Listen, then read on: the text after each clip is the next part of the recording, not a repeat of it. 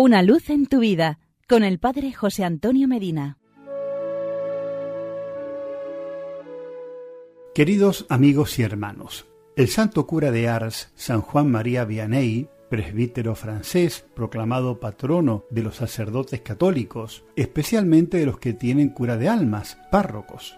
Entre las muchas frases que nos dejó sobre el sacerdocio, les comparto la siguiente que podríamos titular El sacerdote lo es todo. ¿Que le parece mucho? ¿Que es una afirmación exagerada? A ver, escuchemos la frase en su contexto. Dice el santo cura de Ars, si desapareciese el sacramento del orden, no tendríamos al Señor. ¿Quién lo ha puesto en el sagrario? El sacerdote. ¿Quién ha recibido vuestra alma apenas nacidos? El sacerdote. ¿Quién la nutre para que pueda terminar su peregrinación? El sacerdote. ¿Quién la preparará para comparecer ante Dios lavándola por última vez en la sangre de Jesucristo? El sacerdote, siempre el sacerdote. Y si esta alma llegase a morir a causa del pecado, ¿quién la resucitará y le dará el descanso y la paz? También el sacerdote. Por tanto, después de Dios, el sacerdote lo es todo, inclusive el mismo sacerdote. Esto solo lo entenderá en el cielo. El sacerdote lo es todo. Ahora vamos entendiendo mejor la verdad de la expresión, que no es, por lo visto, nada de exagerada.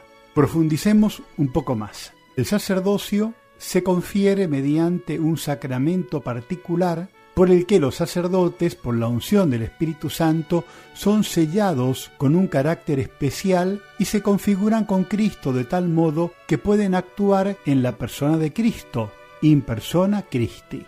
Dicho de manera más sencilla, cuando un sacerdote se forma y recibe el sacramento del orden, queda preparado para prestar su cuerpo y su espíritu, o sea, todo su ser, al Señor, que actuará sirviéndose de él especialmente en aquellos momentos en los que realiza el sacrificio del cuerpo y de la sangre de Cristo, y cuando, en nombre de Dios, en la confesión sacramental, perdona los pecados. La administración de estos dos sacramentos es tan capital en la misión del sacerdote que todo lo demás debe girar alrededor. La Iglesia es así no por capricho de los hombres, sino por expresa voluntad de Jesucristo, su fundador, y este sacerdocio que lo es todo. ¿De dónde emana como de su fuente y a dónde tiende como a su fin? Jesucristo, sumo y eterno sacerdote. ¿Por qué? Porque Jesucristo es el único sacerdote que con su sacrificio en la cruz, con su muerte y resurrección, con su ascensión e intercesión, nos ha salvado y nos ha abierto las puertas del cielo, instaurando la nueva y definitiva alianza. Cristo es ante todo mediador entre Dios y los hombres, y su mediación sacerdotal consiste en interceder en favor nuestro. Recemos hoy y siempre a Jesucristo, sumo y eterno sacerdote, por todos los sacerdotes del mundo, para que siéndolo todo, sean siempre fieles. Y porque es muy bueno estar juntos, hasta mañana y que Dios nos bendiga.